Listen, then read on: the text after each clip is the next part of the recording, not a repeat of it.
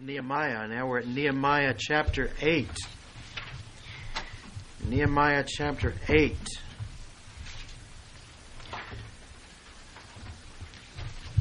Again, we've come through the first part of the book of Nehemiah. The, the goal there at the beginning was that there would be the rebuilding of the wall. The wall has been rebuilt, it's done.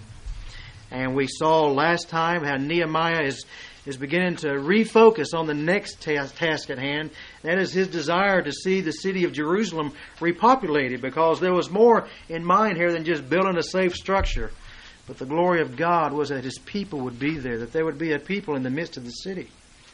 And so Nehemiah goes to the next step of wanting to to get people to come in, and so he, he calls for the for the roll of those who had come in the the first the first group, the first migration from exile, and to get an idea of well, who exactly do we have here? Who are those that should be in this city? So we know what Nehemiah is doing, but what about the people? You know, they've come in, they've stepped up to the plate uh, that when the task called for hands on, they were there hands on. They were there giving themselves day after day, and the wall was was built in 52 days. He's seen that happen. All right, but they've got their task done. What do they do?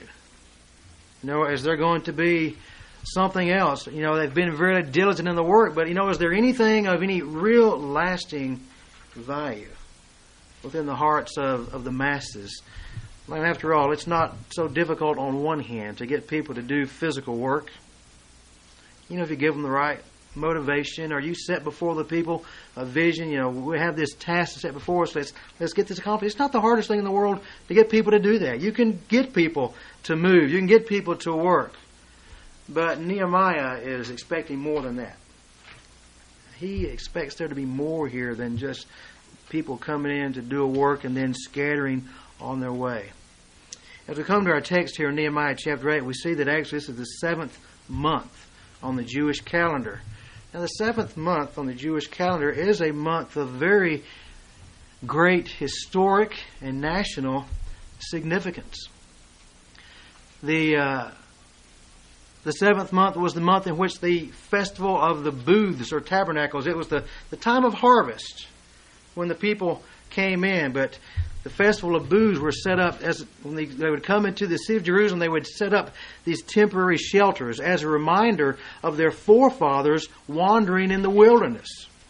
Another significant event, the most significant event of the year in the Jewish calendar, was the Day of Atonement, where the high priest enters the Holy of Holies to atone for the sins of the people. One day of the year that takes place in the seventh month. So, what's going to happen here?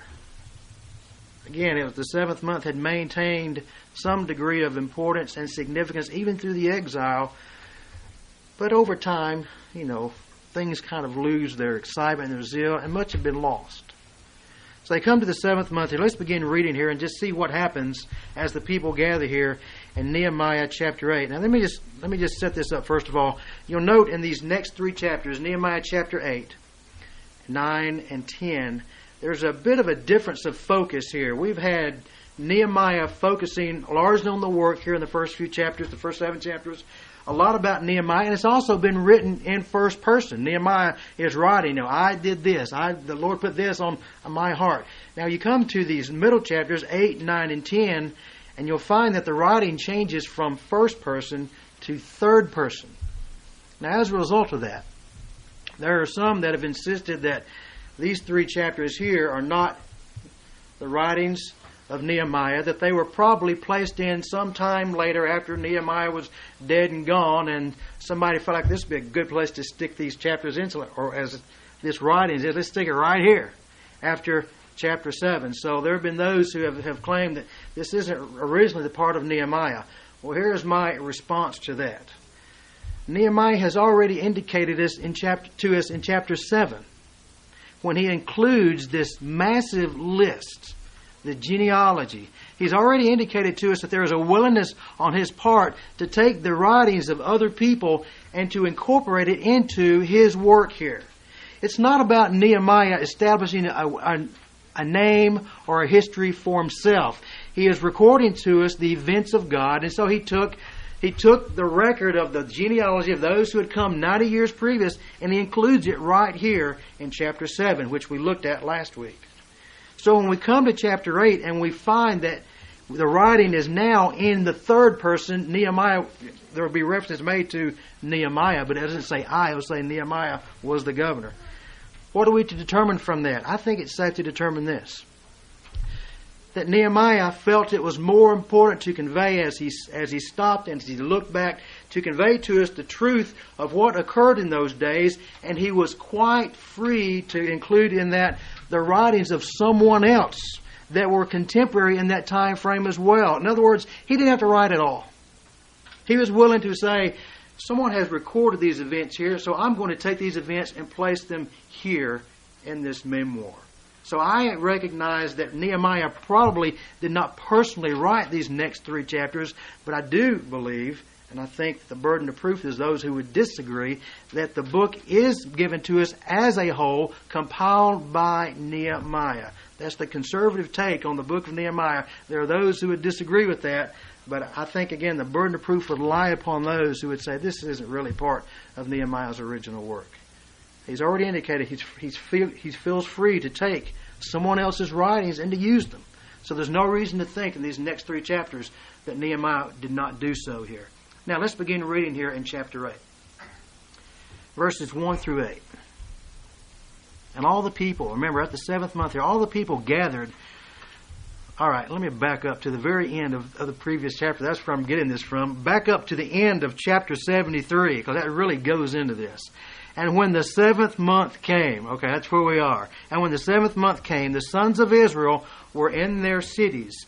And all the people gathered as one man at the square which was in front of the water gate. And they asked Ezra the scribe to bring the book of the law of Moses, which the Lord had given to Israel.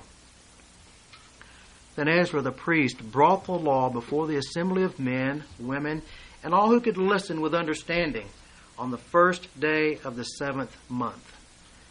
And he read from it before the square, which was in front of the water gate, from early morning until midday. In the presence of men and women, those who could understand, and all the people were attentive to the book of the law. So what we see here in verse 3 is something of a brief summation of what took place. In the following verses, he expands upon it just a little bit. Verse 4 Ezra the scribe, he stood at a wooden podium which they had made for the purpose. And beside him stood Mattithiah, Shema, Anaiah, Uriah, Hilkiah, and Maaseiah on his right hand, and Pedaiah, Mishael, Malchijah, Hashum, Hashbaddanah, Zechariah, and Meshullam on his left hand. Boy, I'm glad that you guys don't have names like that. And Ezra opened the book in the sight of all the people, for he was standing above all the people. And when he opened it, all the people stood up. Then Ezra blessed the Lord, the great God. And all the people answered, Amen, Amen, while lifting up their hands. Then they bowed low and worshiped the Lord with their face to the ground. Also Jeshua, Bani, Sherebiah, Jamin, Akkub, Shabbethai, Hodiah, Maaseiah, Kelita, Azariah, Jozabad, Hanan, Pelaiah, and the Levites explained the law to the people while the people remained in their place. And they read from the book, from the law of God, translating or explaining to give the sense so that they understood the reading. You know, the Bible, the Word of God, continues to take a beating in our day. And you know, you kind of expect that from outside. You kind of expect people who have no church background, no Christian background, you expect that they're going to look at the Bible and and they're going to diss it. They're going to they're going to criticize it. They're going to find all the quote the contradictions, all the things they think that are wrong with it. You expect that. But you know, we've come to a day now where we see uh, sadly even among Christian denominations who are beginning to undermine the authority of the Scripture. And the sad thing is that they don't realize that as they underline, as they undermine the authority of the Scripture, they are removing their own foundation, their existence, their own purpose. You take away the authority of the Word of God from a church, you cease to have a church. You cease to have a denomination. It's not what it ought to be if the foundation is not upon the Word of God. And so, as we see that taking place, it's sad, but it's certainly the day in which we live. Now, the Bible has been called by some an anvil that has worn out many a hammer that belongs to the critic. They keep pounding. The Bible keeps taking the beating, but you know what? The Bible remains the same. And the hammers wear out. The critics come, the critics go. But the Word of God remains the same. By some, the Bible is simply considered outdated. I mean, it was, there's been nothing added to, to the Bible in 2,000 years. What's it got to say to me? And so it's deemed to be largely irrelevant. Maybe a significant literary work. When I was in high school, we had a class that was offered in high school is the Bible as literature. I, they probably wouldn't do that now. They might if you approached as literature. And there certainly is a literary aspect to, to a lot of it. And some would say there's some value in the historical records that are there. You don't know if you can rely upon them in their thinking. But the Word of God is is not the Word of God to, to many people. But you know what history shows us? History shows us that where where God has had a people, where God has had a people, He's had a people who love His Word. There's been a high view of the Word of God. They valued the Word, the commandments, the truth of God as given to them. That's what God does. He not only raises up a people, He gives them a Word. He speaks to them. And where God has had a people, there has always been a high regard for His Word. We want to consider this morning from our text here this, this morning of the way which we should regard the Word of God. Having a right regard for for God's Word. The, the title of my message this morning, I love thy law, O God. I love thy law. And I pray that as we come to the end of the message, that will be more and more of our heart attitude, Lord, that we can we can express from our own words, this is what this is my heart, Lord. I love your law. I love your word as we see manifested here this morning. First of all, we see the right priority. The right priority of the word. Okay, the wall is finished. We've come to the, on the calendar year. This is the seventh month, which we've already considered that the seventh month on the Jewish calendar is a month of, of significance in Jewish history and redemptive history. It's an important time. But you think back, you know, we've had a people here that have been working. They've been laboring on this on this wall. They get to this point, and actually they finish they finish it a few weeks before the seventh month comes. There's a few weeks in between here. But you know what the mentality is, don't you? You get to a point like this, you've been laboring hard, you've applied yourself diligently for a number of weeks, you've got a hard job done. Here. What do you need here? You know what we need? We need a long break, right? Let's just take a break. Let's go to the beach, to the mountains, or whatever. Let's just relax for a few days. And you know, they, and they look at the calendar. Oh no, the seventh month. you know what that means? No, is that the attitude that we see here? Thankfully, no. Now, these are people that uh, that demonstrate to us that they learned more than just how to build a wall, didn't they? Now, those were some important weeks as they as they worked alongside one another and as they as they labored under the leadership of Nehemiah. Yeah, they learned how to build a wall. Some of them they were probably thinking, "Man, this is this is outside of my field of expertise. I've never lifted a rock in my a day of my life." But they learned more than that, didn't they? They learned more than just what it is to put one rock upon another and to build a wall. They had learned something of the ways of God something of the purposes of God. As Nehemiah had encouraged them time after time, look to the Lord. Trust in the Lord. Don't be afraid.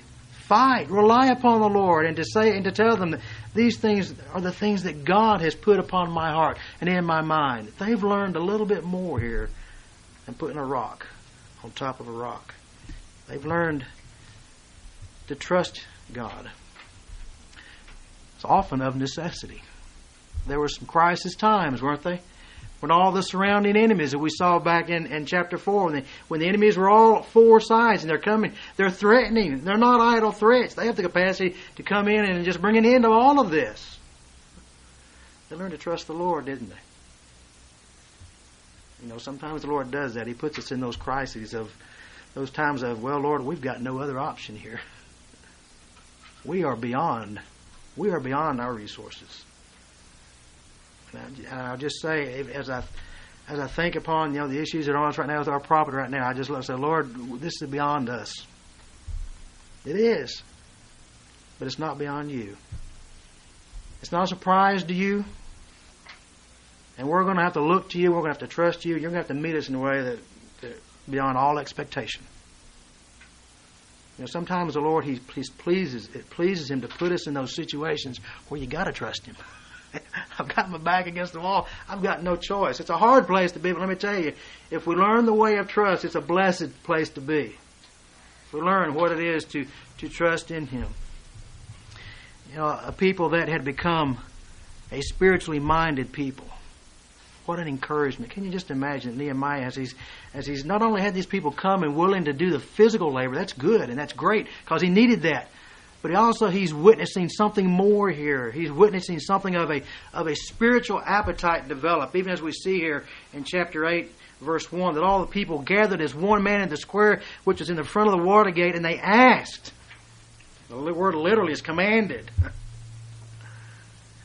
They asked Ezra the scribe to bring the book of the law of Moses. Boy, now that's sweet, isn't it? It's the seventh month, Ezra. Would you bring to us the Word of God? Bring to us the Word of God. They impressed upon him with some degree of urgency and fervency. We desire this. Now, what do they need? They need a break. Now you ask them. We don't need a break. We need to hear the Word of God. Because I knew there's more.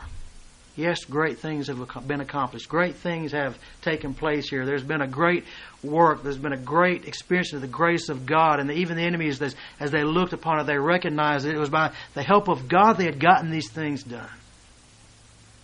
It's been good. But there's more. We want to know the law of God. We want to know the Word of God. We want to know what God requires of us. We want to obey Him. That's the type people that they had become.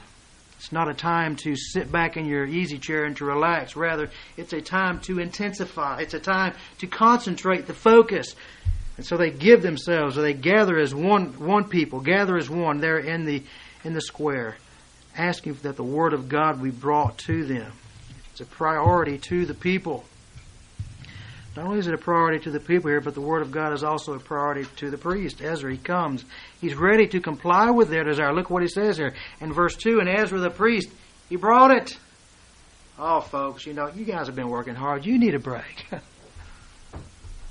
No, he, he complied. He recognizes what we need here is we need the Word of God. So there's the priority of the Word of God in Ezra himself. And then in verse 5, it says in Ezra, he opened the book in the sight of all the people. I want you to see. And we understand the book this way. It was probably a scroll this way or a scroll this way. But he opened this scroll. He wanted them to see this is not the opinions of men. It's the Word of God. And so he opens before them where all can see, inside of all the people, standing above the people. And when he opened it, what happened? All the people, they stood up. They stood up out of reverence and respect for the Word of God. I've been in some pastors, every time they read the scripture, they have the congregation stand up. In fact, when I was in Sedalia, Missouri, Monty, the senior pastor there, every time he would preach, he would read the scripture, he would ask the congregation to stand, and we always did. Uh, so I've not felt necessary to do that, but nothing wrong with that, as it indicates a great reverence for the Word of God. So the people, they stood, and then in, in verse 8 of the same chapter it says, And they read from the book. Read from the law of God. Can you think of anything more boring? You're sitting and reading. How'd you like if I come up here every Sunday and just want to read a chapter of the law of God? hard to follow sometimes, isn't it? Somebody just reading, even if it's an interesting story. But there was a priority in the in the lives of the people and a priority in the life of the priest here of, of Ezra as he comes. He brought the Word of God. He opened the Word of God and he read from the Word of God because this is what they needed. And what a beautiful sight that both leadership and congregation are Word centered. Word centered. It's appropriate for us as we gather each Lord's Day and as we come together for worship. It's appropriate that we be Word centered in our worship. We read from God's Word.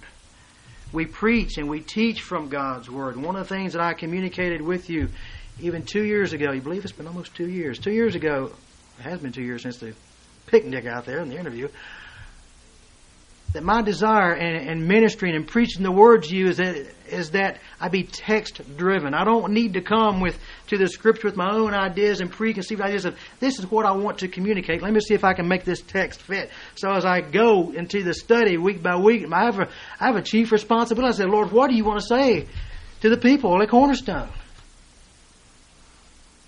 I pray that every week. Lord, what do you want to say? You've got a message. They're coming to hear. And I'm the guy that's got to deliver it. I would appreciate if you would kind of before Thursday kind of get me going on this thing. to have the Word of God. You know, it's a, let me tell you, it's a, it's a great honor to be able to stand week by week and proclaim the Word of God. I, I treasure that. It's a, it's a great, it's a great gift, great opportunity. But I'll tell you, it's a weight. It's a weight. It's a good weight. But I carry with me every week into the study and out of the study, Lord, have I been, even as I look at an outline, Lord, have I been true to your word? Have I been true to your word here? Am I communicating what, what's being communicated from this text here? That's my, that's my job every week. And I appreciate your commitment. And the congregation the size that Cornerstone was and is, that when I came here, your commitment to have recognize we want a full time pastor, somebody who can come and give time week after week, and it's a full time job just to prepare for sermons.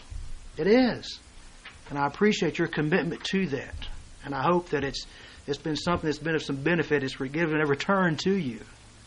But that's our desire to be guided, to be driven by the text of God, to see what the Word of God says then, and then what it says to us today. So these people, we see the priority of the Word of God and not only to come into worship with the Word of God being central in our worship, but to be a people of God's book, of God's Word in all of life. Let me tell you something. It's easy to be Word centered here. But what about tomorrow?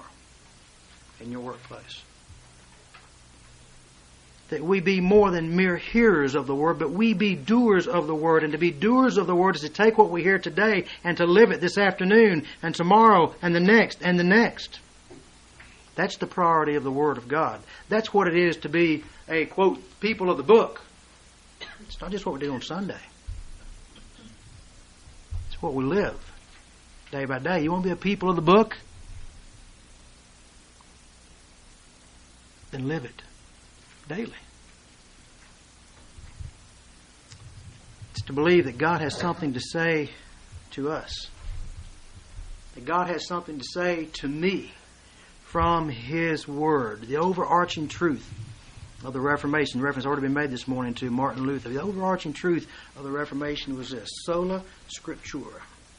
Scripture alone Scripture alone is our authority, not the traditions of men, not the opinions of men, not the things that men may establish. Scripture alone. And that is our priority here. Not just when we worship, but when we go from this place. Scripture is, is my authority. Second thing, we see the right perspective.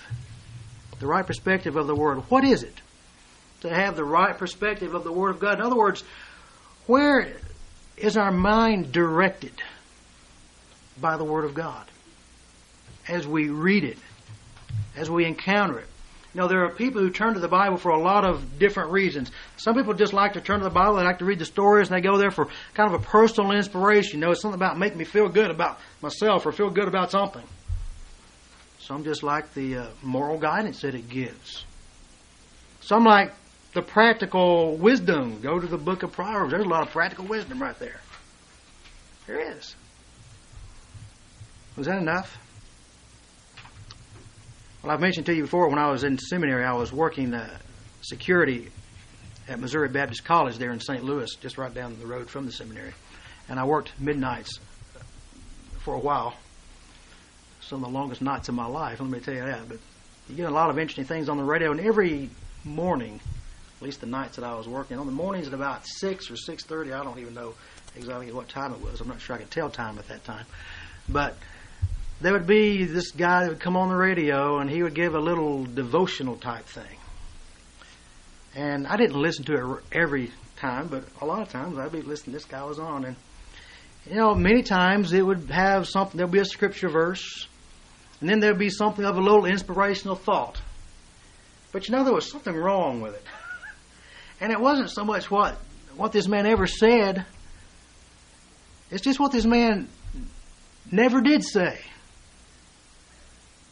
He never mentioned the personal relationship and walk with God. He never mentioned Christ. I don't even know who this guy was. But it was kind of bland. Hey, had a scripture verse and comment a little bit, but just kind of a general. This is for anybody, everybody, wherever you are in life. That's not what the Word of God is. That's not the that's not the perspective of the Word of God. What's the perspective of our text? Look here in verses five and six. Ezra opened the book in the sight of all the people, for he was standing above all the people. And when he opened it, all the people stood up. And Ezra blessed the Lord, the great God. And all the people answered, Amen, Amen, while lifting up their hands. Then they bowed low and worshiped the Lord with their faces to the ground. What do we see? What's the perspective here of the leadership? Well, Ezra, he gets the Word of God. He opens it before the, before the people. Where's it taken? What does he do? It says he, he blesses the Lord. He blesses the Lord. He speaks favorably. Or he praises God. Why is that? Because he recognized that as he opened this scroll before himself and before the eyes of the people, that this was more than just mere words on paper, and he could not go to the Word of God without having the perspective of that Word taking him Godward. There's the perspective of the Word of God. The perspective of the Word of God directs our hearts, it directs our minds to God. It doesn't direct our thoughts inward. It's not to make us feel good about ourselves. It's to glorify God. It's for Him. It's from Him. So it's not that we go to the Word of God and try to get some type of a, a mere personal inspiration. It's that we go to the Word of God that we might encounter the God of the Word. And so as Ezra he opens the Word of God, he cannot help but, but speak of the goodness and the grace of God. Just kind of comes natural. There's no there's no history, there's no there's no pattern of this being the normal way things were done, of a blessing being pronounced before the reading of Scripture. That's not the way they always did it. But here it is. As Ezra, he opens the Word of God, his heart and his thoughts are driven Godward. He cannot help but have his thoughts drawn heavenward and Godward because that's the perspective of Scripture. What about the laity? Verse 6. They answered, Amen, Amen. We join with you, Ezra, in your pronouncing of the blessing of the grace and the glory and the goodness of God. We join with you and say these things are true. We heartily agree with you. Amen. And they bowed low and they worshiped the Lord. See, here's the proper perspective of God's Word. Directs us Godward. That's simple. It directs us Godward. See, one that one does not have does not have his thoughts and does not have his heart turned Godward when he's encountering God's Word, he's missed the mark. And let me tell you, if we go to the Word of God and we come away with less than that, it's a sub Christian approach to the Word of God. The Word of God is a, is a means that we might come to Him. It's direct our hearts and our thoughts and our affections toward God. So the Bible is first and foremost God's self revelation of Himself, of His work. The reader is not made a better person by merely reading this word if he considers nothing of this true intent that we know God. Let him read. But if you come away and your heart's not been directed Godward, you've missed it. And if you've not the Spirit of God, you will miss it. You will miss it. See, this is something that's a uh, it's a unique provision for for God's people as we go to the Word of God. That it's it's an aid to us that we might have our minds and our hearts and our thoughts directed Godward. It's it's an aid God's given to us. But let me tell you, if you're not a Christian, if you're not a believer, you can go to the Word of God and read and read and read, and you'll not encounter Him till somewhere the Spirit of God takes that truth and the Spirit of God does that work of regeneration, and the Word of God becomes alive to us.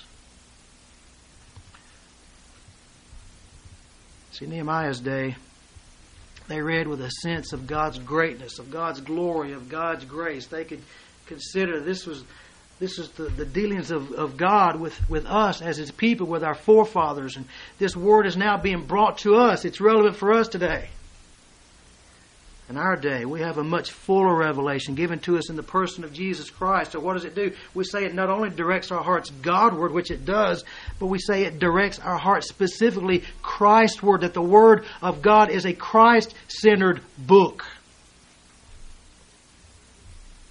That's why the Jews, that's why the Jews who reject the Lord Jesus Christ, they miss the essence, they miss the heart of the Old Testament if they don't come to Jesus Christ.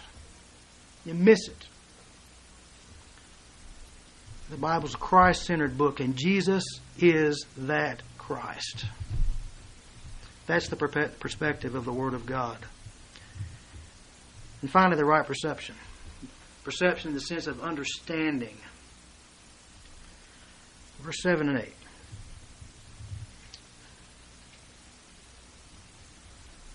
All these guys, what they do? They explained the law to the people while the people remained in their place. And they read from the book, from the law of God, translating or explaining to give the sense so that they understood the reading.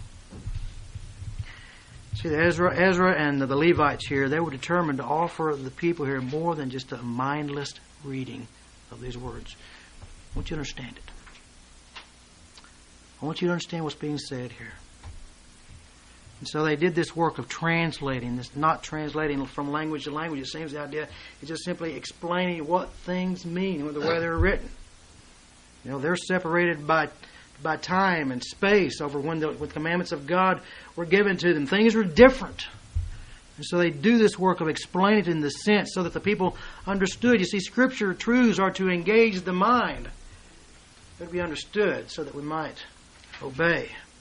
You remember in the in the New Testament, in the book of Acts, when when uh, Philip was was taken up by the Lord and sent out to to the desert, and here he sees an Ethiopian eunuch going down in, in his wagon or his, or his chariot, and he's reading from the Bible, reading from the Old Testament, the book of Isaiah. And so Philip comes up alongside of him and he and he hears what he's reading. He's reading from Isaiah 53. And so he looks and he asks him, he says, Well, he's asking, Do you understand? Do you understand it? What you're reading? To which the eunuch replied, How can I understand unless somebody teaches me? And so he asked Philip to come and to join him there in the chariot. And he does. He goes and he sits beside me, sees where he's reading Isaiah 53, and he just asks me, he says, is this guy talking about himself, or is he talking about somebody else? Who's he talking about here? And what was his reply? Philip taught him of Jesus. Jesus. Won't you understand? Do you understand it? Let me explain it to you. Do you grasp it. So that's the reason. There is value in, you know, in a, in a theological training. Going to going to seminary and all that time, all that energy, all that everything else that was poured into that. It's worth it. It's a value to us that when we approach the Word of God, that we understand. We understand the context of a book. Well, that's the reason I've tried to I've tried to help you to visualize as best that I can as we come to Nehemiah. This is what's going on in his day. Lest we take the text of the scripture and we westernize everything, we bring it all to the 20th century and try to make it fit us. That's not how you approach the Word of God. The first approach is you look at it in its context. What was going on in the history? What's the setting there? How do we really enter into this? And we do the best we can. It's part of my work. As I go into the study, I try to, as best I can, try to think about what it would be like to be Nehemiah. To get context, to get historical context. It's not perfect. But to give something of the idea of what's being conveyed here, to give something of a of a literary context as we read into the, for example, the gospel writings, we read the, the Gospel of Matthew. We understand the gospel accounts, they have some things are in different places. So you have to ask, why does he why does he put this here? You look at things, what's happened before this? What's happened after this? To give something of an understanding of what the Spirit of God is trying to convey to us as we study. We want to understand the Word of God. Listen, that's my job. I want you to understand it. I don't want you just to mindlessly read it. There's enough there in the Scripture that we can read and, and not get it. There's enough there in the Scripture that I can read, just sitting down in a cursory reading and not get it. Now, there's the doctrine of the perspicuity of Scripture. In other words, that doctrine states this that we believe that the Scripture is clear on those things that pertain unto salvation. If a person that God has worked in their heart would, would desire to understand the gospel, understand salvation, they can go to the Word of God and they can read it and they can grasp it. It's, the gospel of salvation is there. But we also recognize that there are some things in the Scripture that are not so easily understood. I've been reading through the Bible every year since 1981. No, 83. And you know, there are still some things I have to stop and I got to get a commentary or something on this. What in the world is going on here? That's not all equally clear. But I want you to understand it when we when you come here. My goal is that when you when you leave here, that when you can leave here, and for example, today you can go home, you can sit down, Nehemiah, you can read chapter eight, verses one through eight, and say, I understand what that text is saying here. Now this is not particularly difficult, but you understand a little bit more about the city than you did when you came. Being in the seventh month of the year, it's an important month thinking back about what's going on before, the people are ready for a break. No, there's been some spiritual work done here to get the context here. It's work. And so Ezra and, the Levites, they demonstrated their devotion, their dedication to make sure that the people got it. Well, did they get it? Look over verse 12. All the people went away to eat and to drink and to send portions and, and to celebrate a great festival. Why? Because they understood the words which had been made known to them. Go have a party. Rejoice. Celebrate. Because they understood the words of the law that had been read to them. You know, this idea of having the right perception, understanding the Word of God, it relates very closely to the previous point of this perspective toward the Word that we have, we have the right perception. We understand it. Rightly understand the Word of God, it will always direct us toward God and our need of Christ. See, one who can go to the Bible and simply find satisfaction in the moral lessons that are presented there, they've not, they've not gotten it. They've missed it. You know, the Bible speaks of an absolute, absolute righteousness. The Bible speaks of absolute holiness of God. And the Bible exposes and utterly condemns all men as guilty offenders against this holy and righteous God. And the Bible is the what directs us to our need of a Savior, our need of a Redeemer, our need of a mediator, someone to come and to come stand between us and God. You go to the Bible. The Bible is what directs us to an understanding that there is salvation through faith in Christ alone. And if you don't come out with that, you haven't understood it.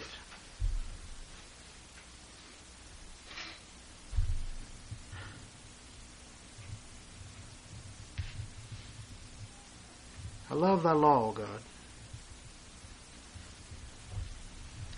How can you love what they had here?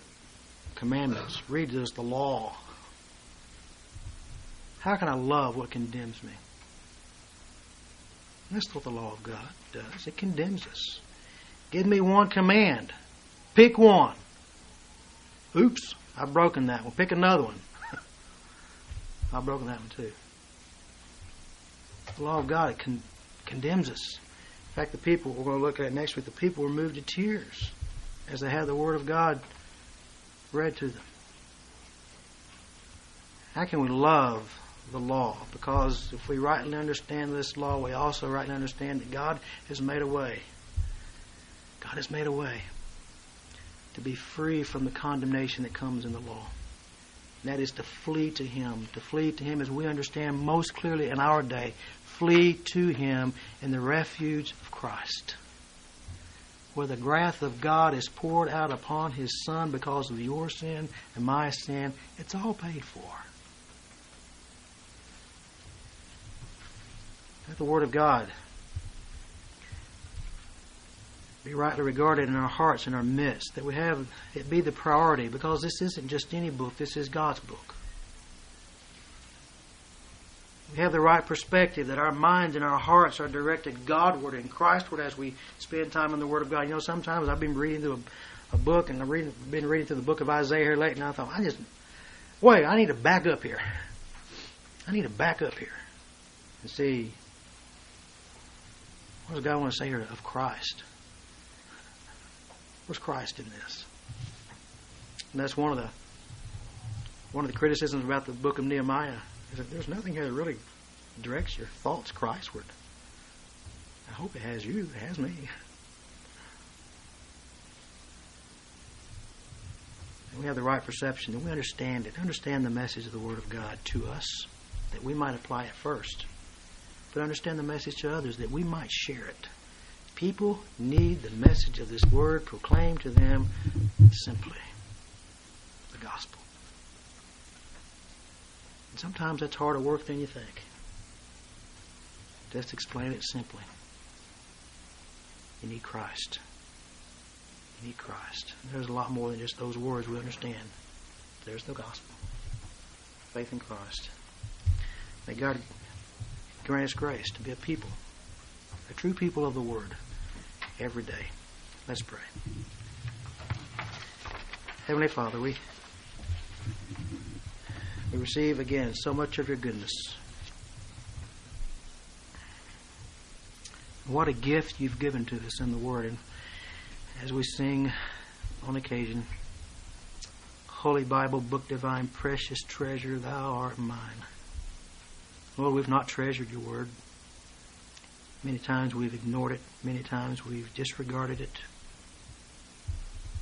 Oh, but Lord, what a treasure it is. We thank you for it. And we thank you for the Spirit of God that brings that word to life to us and that it is that it's food unto us. Help us, O oh Lord, to love your law even as we see people here that did, both in the leadership and the laity the Word of God be central here. It's in Christ's name that we pray.